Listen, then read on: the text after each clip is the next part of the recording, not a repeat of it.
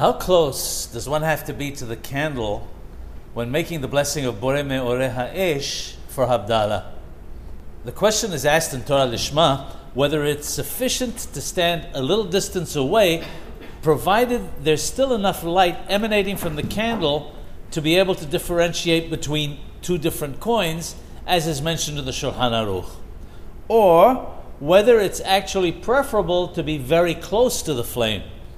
The answer, based on the Talmud Yerushalmi, is that while it is permitted to be a small distance away from the light, provided the light reaches you, it is preferable to come close to the flame and recite the blessing where there is an abundance of light.